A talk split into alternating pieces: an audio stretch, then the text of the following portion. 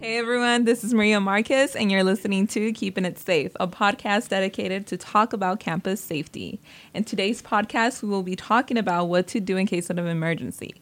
So, within this podcast, I will be informing you what to do in case of a fire, earthquake, or an active shooter. Uh, if it were to happen on campus, I hope it never does, but it's some of these situations that we have to talk about. And that is why I am bringing it up in this podcast, our fourth episode of Keeping It Safe.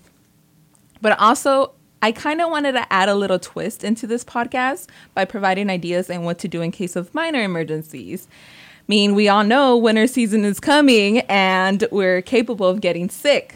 So, I want to talk about what can we do in case we get cough attacks or our allergies start acting up for some apparent reason this semester. My allergies have been acting up and my eyes have been really watery and red and it's so uncomfortable. And i just want to be talking also about those small scenarios. So make sure to stay tuned and check out what i have in store for you in today's podcast. So today we have a guest speaker and her name is Jennifer Galeana Vasquez. So, Jen, would you like to introduce yourself? Hello. Hi, everyone.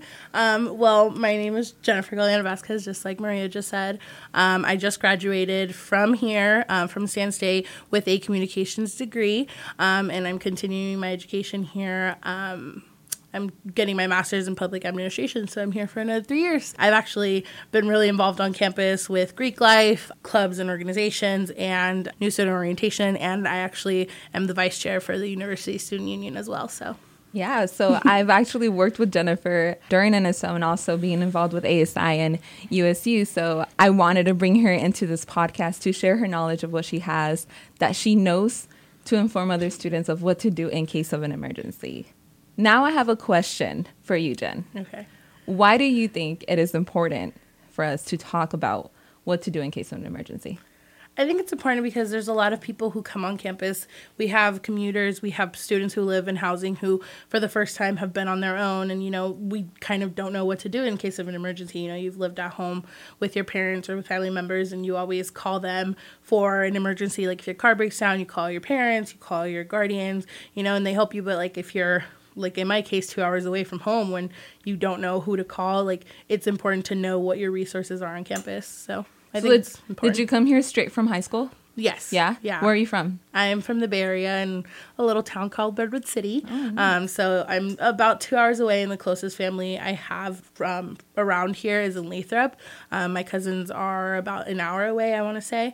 So it's kind of hard when i was when I was a freshman and like I didn't have a car or anything to like help me get around. If I had an emergency, I had to call my mom, who was two hours away and really couldn't help with anything, kind of just give me advice. But as the years went on, I learned of resources that are on our campus that actually help us a lot. So, yeah. And we're going to be talking about these resources throughout our conversation. We're just going to be name dropping them, explaining them what they do and whatnot. And that's why I believe it's important to know what to do in case of an emergency so it wouldn't catch us by surprise. Of course, an emergency is obviously in a surprise, mm-hmm. but it's important to know how to handle it and based on having that information already in your head and you already heard it whether it's in this podcast or beginning of syllabus week with your professors or just doing those trainings that title ix makes us do occasionally mm-hmm. uh, online it's important to just be aware of that information hear it read it and so on yeah definitely and that is why I contacted the Department of Safety and Risk Management.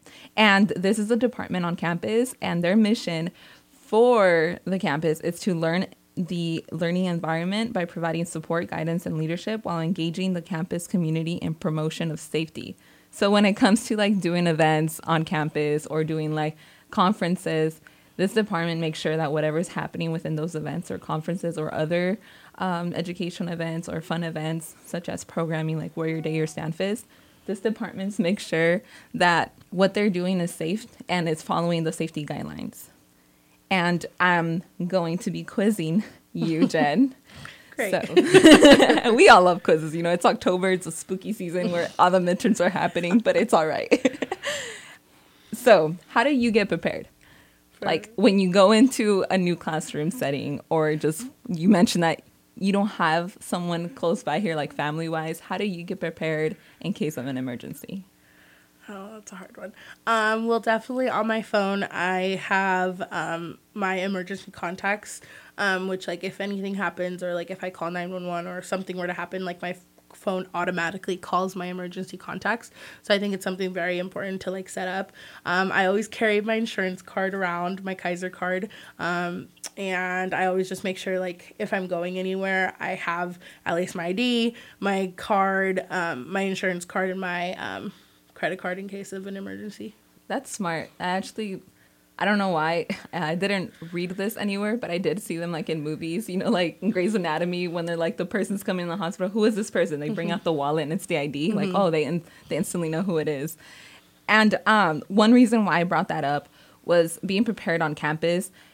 It's when you're in a classroom or you're in a conference or in a big lecture hall, you want to be aware where the closest exit is. Mm-hmm. That way, in case anything were to happen, you know where the nearest exit is and you know how to like get out of it as soon as possible. Also, like whenever we're doing like our fire evacuation drills, it's important to know where your gathering areas are. Mm-hmm. And students can actually access this in www www.csustan.edu slash emergency, which is basically the Department of Safety and Risk Management website within our school website. And it could inform them where these gathering areas are. It's really important to know, like, where the nearest exit is, who's your emergency contact, mm-hmm. what are you carrying? Because sometimes, you know, when we have these evacuations, we can't carry anything, but we're all like, should we, should we not? yeah. Now, what can you tell us about what happens during a fire? What do you know what to do during a fire in case you were to ever face that scenario? Um, well, I watch a lot of firefighter shows, so I'm going based off of that. And so I might not, I might not be the best resource for that. And one. this is how we think we're pros because we watch all of these shows. okay. Um, well, definitely. Uh, well, what they do in the shows is they touch the the door to make sure that there's no fire on the other side. Um, and then if it's that's like if the fire is like super severe and like you're in a situation when you're in a room and like the rest of the building is on fire. Um, but there, if there is like a fire drill, definitely knowing who who your fire marshal is is very important, and also making sure that you know where the meeting points are, like you mentioned earlier. Just because at the meeting points, people will make sure that you're accounted for, you know, kind of making sure everyone got out of the building safe and all those things. But definitely just getting out as fast as possible is a very good. Yeah, so thing. definitely if a fire were to ever happen here in Stanislaus, the way you could identify your fire marshal is by wearing those bright vests. Mm-hmm. So they'll be the ones going around and screaming and telling you like, "Hey, get out, get out." And so you could identify them by those bright vests. So that's how I could explain to you all like what a fire marshal is cuz we all come to, to Stanislaus and we're in the library or we're in Bizzini or Naraghi, and we don't really just go in there and be like, who's our fire marshal in case mm-hmm. there's a fire or something. Mm-hmm. So that's a great way to identify them. Also, I'm going to just repeat this throughout the whole podcast. It's important to know what you're going to do in case of this emergency ever were to happen to you, but also keep calm. Mm-hmm. So by having that knowledge, it will help you keep calm because you know what to do. If the fire alarm has yet to been activated, I know in elementary I always wanted to pull a fire alarm, but I knew it was just not right to do so because it's like calling wolf or so like yeah. you're like it's not a fire maria pulled the fire alarm once again but no so if you see a fire starting and it's growing gradually pull that fire alarm to let everyone know in the building that there's a fire going on once that fire alarm is pulled then that's when everyone in that building will be evacuated and make sure not to use elevators. That is the worst idea ever. Don't use elevators. Noted. do not re-enter the building until your fire marshal says it is safe to do so in case it has been a bluff mm-hmm. but also just be aware if you can re-enter the building to get your stuff or you can't because sometimes it could have been a terrible fire or it could have been a drill mm-hmm. so what about earthquakes what would you do during an earthquake oh that's not fun. Um, well, I, have actually experienced an earthquake. Um, I, w- I believe I was in like sixth grade, um, and I was going to school in San Jose. Um, there was a small, very, very small earthquake. And just like you're taught in elementary school and middle school and all those drills, um, just try and cover your head, obviously, with your desk or table. And if you're maybe walking anywhere or you're in a hallway, just getting in between a door frame is definitely another way to get safe, um, just because it'll kind of minimize getting like hit in the head or anything like that. And apparently door frames are supposed to be that strong. So yeah, and we all live in California, and more likely we've all experienced these drills within our childhood. Definitely. Of drop, cover, and hold on. So basically, you drop to the ground where you are before the earthquake drops you. So that's why you're dropping to the mm-hmm. ground. Then you're taking cover by getting under a sturdy desk or a table and cover your face and head with your arms. That's like when you put your arms over your head and so that's where that comes in. And you hold on to something sturdy and to stay where you are until the shaking stops. Mm-hmm. So just drop cover and hold on. And i mm-hmm. remember during um, elementary i really disliked this drill because i just didn't like like just the fact of like knowing that this could happen yeah. you know and living in california that earthquakes could happen Yeah. so it's just really like ugh. and also when it comes to fire drills that loud noise in a building is just terrifying Mm-hmm. and even when they give you the heads up during the emails um, the safety and risk management department do inform us when these drills are happening so Mm-hmm. you're well aware but even last week when it happened at 11 i, I just didn't i walked out at 10.50 because i was just like i'm not going to go through this i'm just going to go to the gathering area and not hear that drill because i could just prevent it from hearing it what can you say about an active shooter if that were to happen what do you know what to do Um, well, I've actually the first time I ever got um, active shooter training was when I started working with the University Student Union. Um, we actually have an organizational training day where um, our HR specialist actually goes over situations and scenarios. And I do remember the the three words that um, she kept telling us, which is run, hide, and fight. So obviously, the first one, um, run away from the danger if you can. If you see it coming your way, um, run away. The second one is hide. So obviously, if you're in a build, if you're in a room in a classroom and you know that something's going on, make sure you cover all windows, um, lock the door, kind of try and block the door with all the equipment in the room and just hiding and staying quiet. And then uh, fight, which is the last resource if you need to, definitely fighting off the active shooter. Yeah, and you covered that very well. I know I also took the training, but online, mm-hmm. where they inform you. And if any of you ever listened to my first episode where I talk about campus safety tips, one of them was basically being well aware of your surroundings, mm-hmm. both visually and Audioly. and audioly. That's why it's important to like not walk around campus with your music on loud. I am guilty of this, mm-hmm. but it's important to know what's going on around you because you never know. You might, let's say, unfortunately, it happens in a building here on campus and you're walking by it, you have the opportunity to run, and that's when you run. If unfortunately you are in the building and um, you can't escape because the nearest exit, that's where the individual is, then that's where you hide. And um, you make sure to block the entry of where you're hiding in and lock the doors and also make sure to silence your cell phone because even if it's on vibration you have to silence it because people could hear when a mm-hmm. cell phone is vibrating That's true. I've also seen a lot of people even tie like their belt around the top of the like door frame, so like it prevents it from opening the door. So I think it's, I mean, it's a very important, important and sensitive topic to talk about, just because of everything that's going on in the world with all these active active shootings. But I mean, it's it's very important for people to know what to do in those situations. Yeah, and I remember being in class when my professor was talking about this. She gave us a scenario. So if something were to happen in this building, what can we do? And we were just pointing out the corner as to where we could hide. We're gonna turn off the lights. And someone said like the belt mm-hmm. incident of like where the metal area is, mm-hmm. just tie it there so it could prevent from anyone coming in. Mm-hmm. Because sometimes our doors in our buildings don't have locks. So that's that's gonna be our default and we have to think on our feet and be like, okay, does anyone have a belt and to lock the door? And let's say you're in the stage of fighting. So that should be by far the last resort. Mm-hmm. And only when your life is in immediate danger. Because if you have the opportunity to hide, you should.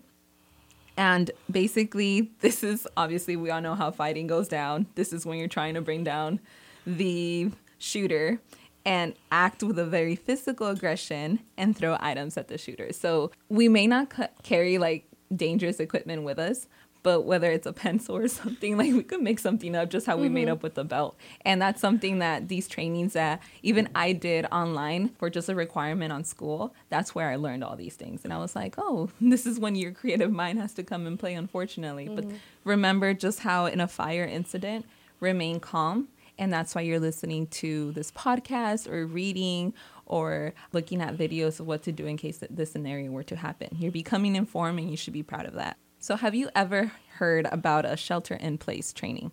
No. No? No. Okay.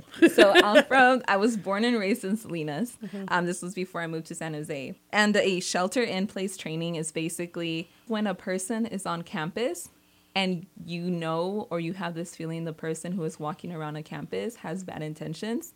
So this is when the teacher or the students in the classroom close all the blinds, turn off the um, lights, and they just hide there until they're notified like hey the coast is clear this individual the suspected individual is off campus now so that's something that i was shocked to hear mm-hmm. when i came to stanislaus that some students didn't have that training when i literally grew up with that training living in salinas it was the ordinary mm-hmm. like we learned that we had to be quiet be in a dark room mm-hmm. and we're like we didn't think much of it but now when you're older and you're seeing all this all these incidents happening you're like wow like i'm so grateful for knowing like yeah. a training like this and so so there's such thing as a shelter in place mm, it kind of reminds me of um kind of like a lockdown situation that you would go under so now since we have um, covered these big emergencies that I am highly encouraging you all to look more in depth into it and see where you could learn more about it. Our school does provide trainings online or they even send out emails about, hey, would you like to participate in this training for an in case scenario?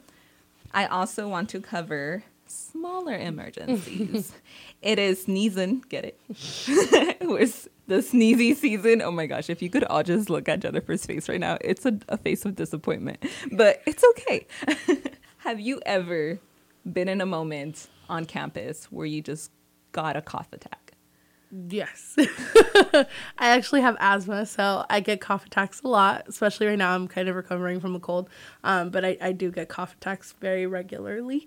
It's not very fun, but uh, but I do get them, unfortunately. What do you do during this time? Um, well, if I'm in a classroom, I and I know that it's coming, like you can tell, like you're you can you know the signs kind of, um, in a sense where you can tell when it's gonna come. And I usually kind of just step out of the classroom, um, and kind of either go outside or go to the bathroom. And if it if my cough attack isn't super severe, I kind of regularly just go outside because I need either fresh air or I just need to get it over with and kind of just cough it all out. But but there are some cases where I do end up like the cough attack does trigger either vomiting or other things so i do end up going to the restroom just in case of those emergencies. But just being aware of like the symptoms that your body is kind of giving you is something that's like very important. And always carrying around water and cough drops um, and maybe even some some medicine um, will help. But just kind of carrying around some hot water even or tea will definitely help with your cough yeah, warm tea helps out soothe the throat. Mm-hmm. I definitely do the same thing as what you do. I when I feel it coming, I take deep breaths, mm-hmm. and usually sometimes it just passes through, and you're mm-hmm. like, I was like, haha, you thought you were gonna give me a cough attack or so, you know, talking to myself and all. But then if I actually feel that it's coming for sure and I need to cough it out, I go outside to mm-hmm. not disturb class but also to not worry people mm-hmm. in in classroom and be like, "Hey, you good?" And I'm gonna be like, "Yeah, yeah, sure." Mm-hmm. And then walking out like still coughing. But yeah, I do the same thing as you. I keep water nearby. I have cough drops. I drink hot tea. And I have temperature room water in case I just don't want to drink warm tea anymore and mm-hmm. I want water and switching it up. And I take deep breaths, but also I just step outside to get fresh air. Because sometimes I mm-hmm. notice when I'm in stuffy rooms, I tend to cough more. Yeah it's definitely getting to learn how your body reacts with mm. things. Yeah, one of the biggest things that my doctors always said is um, kind of spreading your arms open and just like opening up your chest to like breathe in because it's probably it's kind of a cough attack is kind of um, simulating your chest is like too compressed. So just opening up your your arms like a bird. Um, but it you know it, it helps a lot. Growing up with asthma, that was the biggest thing that I would always do. Is mom would be like, "Okay, open up," like you know you, you know you got to breathe. So um, it's something that you know, very close to me. Good. That's embedded in your head. Now you know what to do, and it's mm-hmm. saving you during class time. Also, the health center is definitely our best friend during this time. If you have any allergies, like I've been having, the health center does provide over the counter medicine that is more affordable comparing to Target and Walmart prices. Also, they're offering flu shots Walk-in times from Monday through Thursday is from 8:30 a.m. to 11:15 a.m. and 1 p.m. to until 4:15 p.m. As for Fridays, the walk-ins for flu shots, you don't need an appointment. This time is from 9:30 a.m. through 11:15 a.m. and 1 p.m. through 4:15 p.m. So if you want to take your flu shot to prevent you from getting super sick, this is the perfect time to do so. These flu shots are free for you because you are a student here at Stan State. You don't have to schedule an appointment. You could even just walk in there, get the flu shot, and get to whatever you have to do. Have you ever had any car trouble on campus, Jen? On campus, I I don't think so. Um, what would you advise students um, if their battery died? I would definitely call UPD. Um, I've actually had a couple of friends who have either locked their keys in their car or their car have died, and I'm that person who I don't carry jumper cables in my car. Mm-hmm. So um, I definitely would call UPD because they do help you if you're if you you lock your keys in your car or if you um, need a jump start they are definitely always willing to help. And luckily if you just dial 911 it automatically um, dispatches a upd officer. And maybe if your phone is dead or something like that you can call um, we also have those blue towers, which are emergency towers that you can kind of um, just kind of press the button and you know ask for help just in case your phone is dead. But having those those resources and you know if you can't call your insurance or it's too late or you just don't feel comfortable calling an officer from the university, you know, is always helpful and they're super nice and always willing to help. So yeah, so in case you don't remember what um, the UPD's phone number is, UPD stands for University Police Department. Their phone number is 209 667 3114. Once again, 209 667 3114. You know, I gotta repeat it sometimes. I tend to talk a little bit too fast. But yeah, so if you wanna save that in your contact um, info and in case this were to happen to you, I can't. I don't drive to campus. I walk from mm-hmm. campus. Mm-hmm. I know you're a commuter, so that's why I ask in case you know anything for those students who are listening to this who are commuters or live in Turlock but they drive to campus. So it's important to know if a car crash were to happen on campus. It's also important to note that it's faster to call UPD. They are the police department, and basically, well, they're the University Police Department. So basically, if you call 911, UPD on campus will be the ones coming to the parking lot and where this accident were to happen. Also, if I hope this never happens, if someone were to hit someone on the parking lots, because you know we're always on the run, we have to either go to a class or we have to go to our jobs and we have other matters to take care of. So we this could happen and it's important to know if this ever were to happen, you could once again call UPD. So I've clearly been quizzing you throughout this whole time, Jen. Yeah. Do you want to quiz me with anything about like what type of minor emergency you faced or if you had any follow-ups about the major emergency you've talked about such as fire, incidents, earthquake or active shooter? If you don't, that's perfectly fine. um, no, I think you, I think you did a good job covering them all. I mean, you you brought up stuff that I didn't even think about. So, um, no, I actually don't. But all right. Well, remember everyone, whether it's a big emergency or a small emergency, it's important to do your research and see like what can I do or is there a resource on campus that could help me? If you have not done so yet, please make sure to see if you are opt in and receive STAN alerts simply by checking your MyCSU STAN portal and ensuring the right phone number and email address on your portal is correct. So, Jen, do you have STAN state alerts? Yeah, I actually do.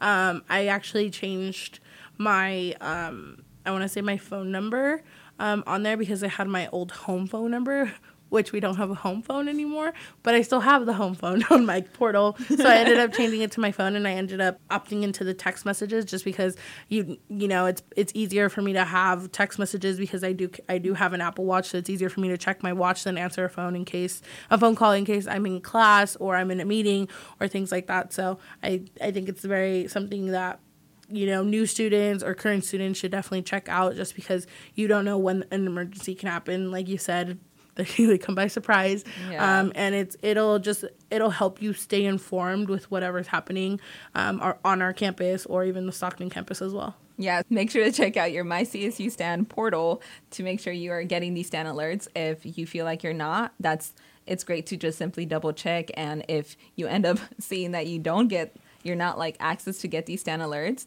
at least you are now double checking and putting your information there to become informed of what's going on around campus. Also, simply by having the UPD phone number, which is once again 209 667 3114 you should definitely have this in your contact info in case you need any assistance on campus. So, there you have it, folks. In this podcast, we have covered what to do in case of a fire, earthquake, or active shooter emergencies. We have also talked about evacuation drills and mentioned trainings that help us prepare for these type of emergencies. I hope you all enjoyed the minor emergency also that I have shared with you, whether they are allergies or cough attacks, that we are all more likely to have this time of the year. Remember the tips Jen and I have provided for you, and we hope this will help you. Don't forget to check out if you're opt in for Stan Alerts simply by double checking your MyCSU Stan portal. And remember to keep UPD's phone number in your contact information in case you need their assistance. Make sure to check out next week's podcast show on November 9th, where we will be talking about accessibility and how it takes a role with campus safety. Like always, keep it safe here at Stan State.